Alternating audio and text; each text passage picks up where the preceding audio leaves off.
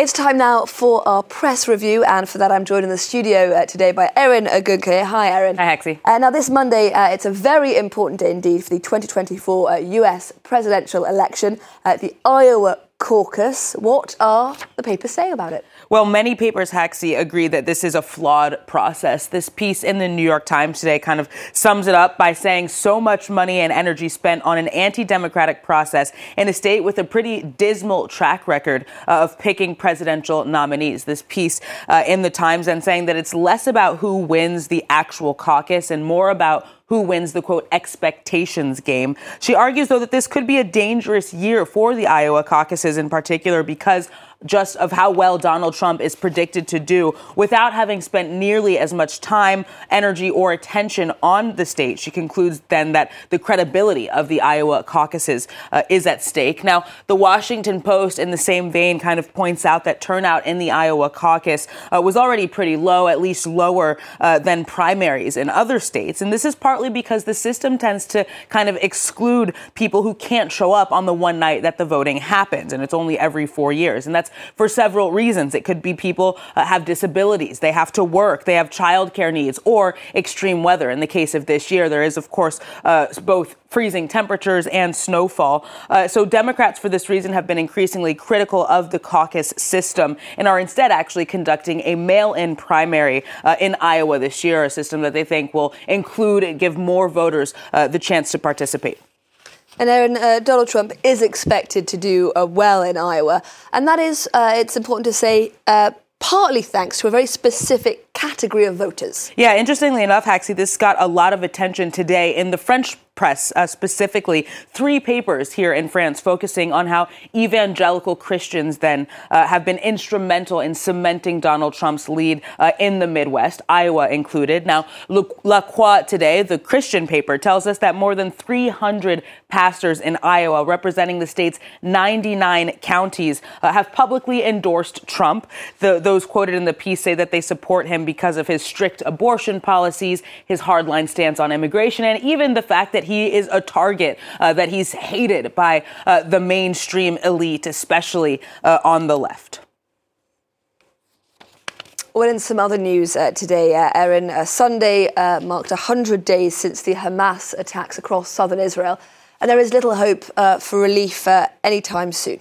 Yeah, actually, a piece in the Israeli paper Haaretz uh, today says that for both Israelis and Palestinians, this 101st day today of the war and the days that follow are very much likely to look like the first 100 days. That includes uh, the continuation of Israeli ground operations in Gaza, the deaths of more Israeli soldiers, uh, and more protests uh, by families of the hostages. in the West Bank, it says that security forces, Israeli security forces, are likely to expand their raids, uh, while in the north, the escalation with Hezbollah will continue. Uh, the editorialist in Haaretz then despairs that most Israelis still seem to think, despite uh, all of the bloodshed on both sides, that military action is the only solution. And so he argues that there's really a desperate need for a paradigm shift. Uh, he says it's high time uh, to seek an end to the war and to think about how it's possible for something to grow from the horror uh, despite our pain. He says that this should include demanding the return of all hostages, no matter how high the cost, uh, and launching an international process that would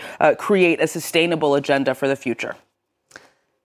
Erin, you've also found a story today about a, a new report on how uh, the rich, well, they're just getting richer. Yeah, Hexy, and unfortunately, the corollary that you also uh, hear to that is also true. The poor are getting poorer. Uh, this is according to an Oxfam report that uh, The Guardian focuses on today. Uh, it reveals that the world's five richest men have more than doubled their collective fortunes to a whopping $869 billion since 2020, uh, while the world's poorest 60% percent That's almost 5 billion people uh, lost money. This report uh, saying that the gap between the rich and the poor is also likely to increase, while the world will surely be crowning its first trillionaire uh, within the next decade. Even worse, it says that if current trends uh, continue, world poverty will not be uh, solved uh, for another 229 years. Now, French paper Libération today links the release of this Oxfam report to the opening of the 54th World World Economic Forum in Davos, which, of course, Emmanuel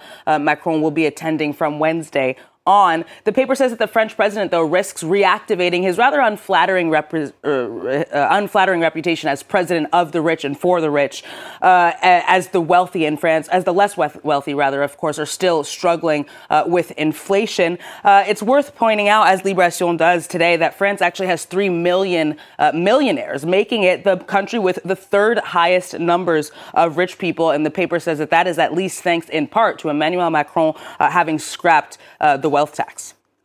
And Erin, you're finishing with a piece on how ancient Egypt, for its part, apparently uh, did a rather good job uh, of looking after its poor. Uh, at least that is as far as healthcare is concerned. Yeah, Western society then perhaps has a lot to learn uh, because Newsweek tells us that healthcare in ancient Egypt was both advanced and successful. Now, all this information is coming from uh, a new book called Medicine and Healing Practices in Ancient Egypt by researchers Rosalie David and Roger Forshaw. And they explain that healthcare, including uh, pharmaceutical treatments, basic surgery, and magical remedies, uh, was universally available to men and women from all cross sections of society. The researchers say that this universal uh, approach, along with an enlightened attitude towards things like disabilities, deformity, deformities, and care uh, for the sick and elderly, was kind of an all encompassing system that worked in ancient Egypt for about 3,000 years. It's not insignificant, but it was also impressive in the way that it had uh, used innovative ways to save lives, some of which persist persist today in Western medicine.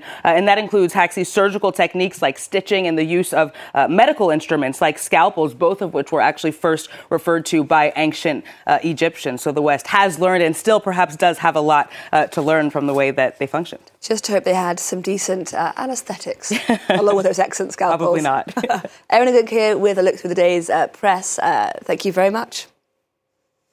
Well, that's all we have time for right now. Do stay tuned, though. More news coming up in just a few minutes' time here on France 24.